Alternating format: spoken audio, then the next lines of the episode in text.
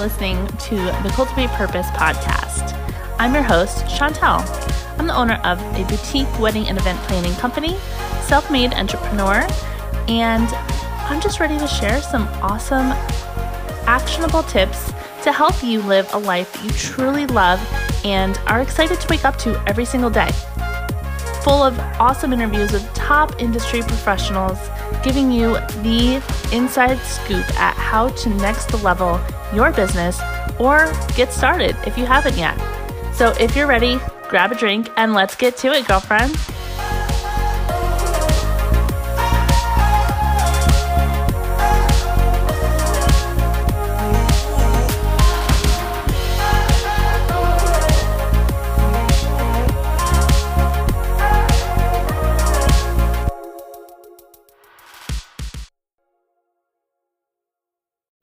Hello, hello, and welcome to another episode of the Cultivate Purpose podcast. Today, we're going to be talking all about client process. Um, so, this is something that we all know as business owners is important to implement a actual client process into our business that makes our business stand out from another business that may do the same type of service or type of product um, to keep that process original and unique to your clients um, and just kind of make it stand out rather than just, you know, signing a contract, doing the service, and saying goodbye. So, we're going to kind of go through every single step that is a part of my client process. Um, this is going to be based on my wedding and events um, clients. And just kind of, you know, you can take some tips um, if, if it helps kind of shape, you know, your own client process or um, it just kind of inspires you, then my job is done there.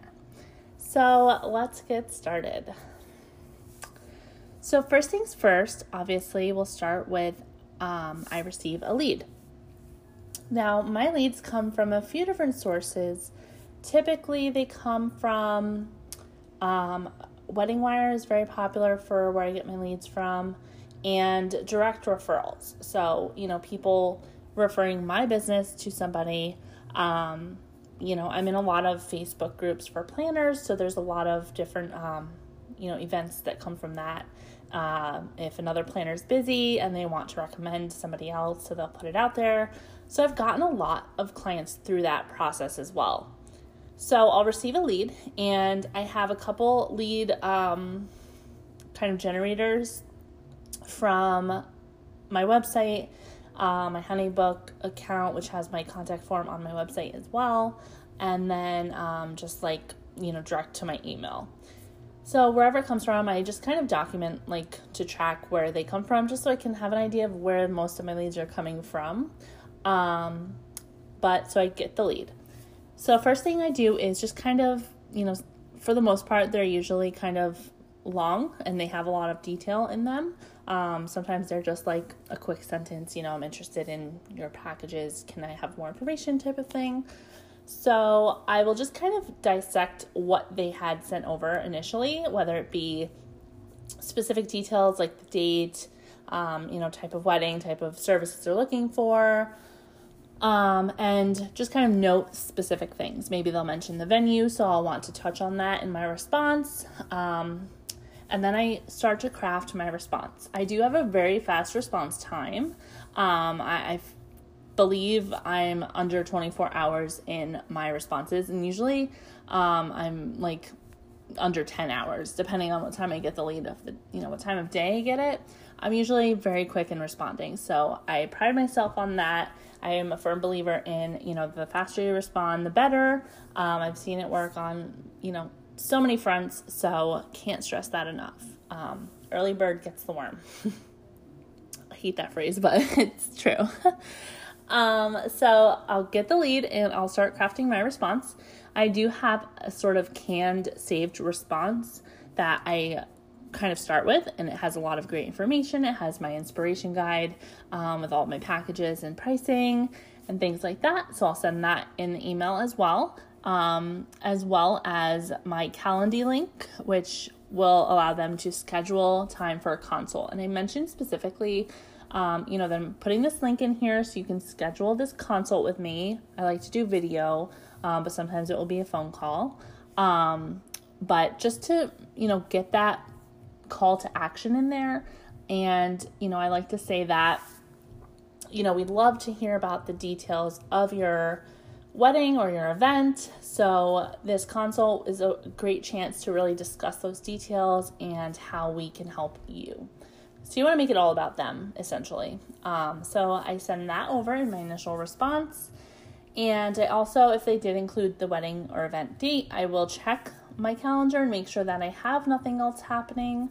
Um, I use Google Calendar. I love Google Calendar. Um, I love it that I love I love it because you can color coordinate it. Um, so I have like my personal calendar. I have one for brides and weddings and events. I have stuff for you know other things that I have going on in my life. So I just like to check and make sure that that date is available um, on all fronts of my life. I will put a tentative hold on the date while I'm speaking with them. Um, you know, just so if another lead comes in and I, you know, end up saying yes, I'm available, and then they both end up booking me, I don't want that situation of, you know, double booking myself. Um, I still just have myself and my assistant as the planners. So obviously, it's not like we have, you know, a couple other planners that I can you know, have go to that wedding or event if we do get uh, double booked. So I'll send that over, um, you know, like I said, pretty quickly. And for the most part, I, knock on wood, have been very lucky to getting um, almost like within a few hours the client to schedule a consult with me. So I'll do that consult via um, either Zoom or FaceTime. I really like Zoom. Um, becoming more of a Zoom advocate. Um, it, it's just really user friendly, and I love that you can record as well. Um, so I've really been utilizing Zoom a lot, but sometimes it'll just be FaceTime or even just a quick phone call. Um, so then, you know, we'll schedule that consult, and then we will, um, you know, pursue the consult. So during the consult, it's a lot of just kind of, you know, answering their questions that they have, um, telling them about myself and my, you know, history, um, my business, and some of my experiences. Some are pretty basic, some get into more detail and ask a lot of questions. Um, you know, a lot of questions sometimes. So it really depends time wise, um, you know, how long they run, but typically between 10 and 20 minutes is kind of the average. So from there, um, we'll complete the consult and I'll let them know that based on what we discussed today, I will send over a proposal, which I use uh, Honeybook for, and that's been really awesome with like the messaging uh, platform, you know, the messaging uh, feature within the platform, and being able to just kind of send that proposal over. And um, I do that almost always within the same day. Um, unless it's like later in the day, then I'll do it the very next morning. Um, but I like to get that out right away so I'm fresh in their mind and, um, you know, just get that done. I also like Honeybook because you can see if they've viewed it, um, and it kind of the process of the um, the lead within Honeybook it moves it kind of to the next step on its own, like automatically. So when it's first a lead, then uh, yeah, proposal sent, and then you know proposal paid or contract signed. Um, you know, it kind of moves it into those steps as each action happens. So I've been really loving it, and um, yeah, they usually have lots of you know opportunities for discounts. So definitely check out Honeybook. um, so moving on, once the proposal is sent, I really just kind of wait a day at the very most and I'll send a follow up email just making sure that they got it. Um, you know, see if they have any questions and again, just kind of staying in the forefront of their mind. And then um, it's kind of just a waiting game, but again, I've been very lucky for the most part to hear back generally within a couple of days after I've sent that. Sometimes they need a little bit longer to just kind of review everything and um, you know, kind of move forward in their decision. Um, and then it just kind of goes into either they book me or they don't. Um, so we'll just kind of move forward in, you know, they do decide to go ahead and book me. Um, we'll get the contract signed, and I require a 50% deposit of the total um, rate that I had quoted them. And um, we'll get that done, and I will move them into planning stage. And then I will put the official um, block on that date for their wedding on my Google Calendar so that it's officially you know, a booked um, event.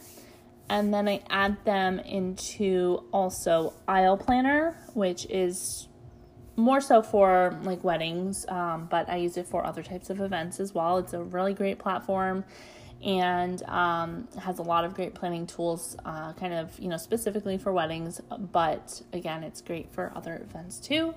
Um, so I'll get them into that platform just because um, I like that platform more for the client side of things and just the kind of um, way that it caters to weddings. So it just really feels like an extra bonus for my clients. And um, I also mentioned that in, you know, one way or another prior to booking or just after booking that, you know, they do receive access to this platform where they can utilize all of the planning tools for their day.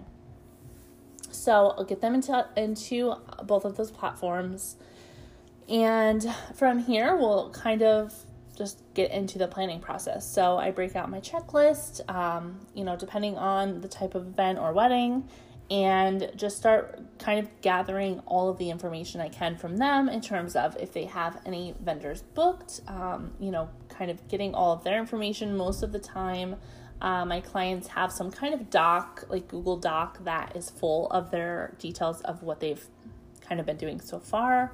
Um, I feel like this day and age, um, especially couples, they're just so much more organized and prepared.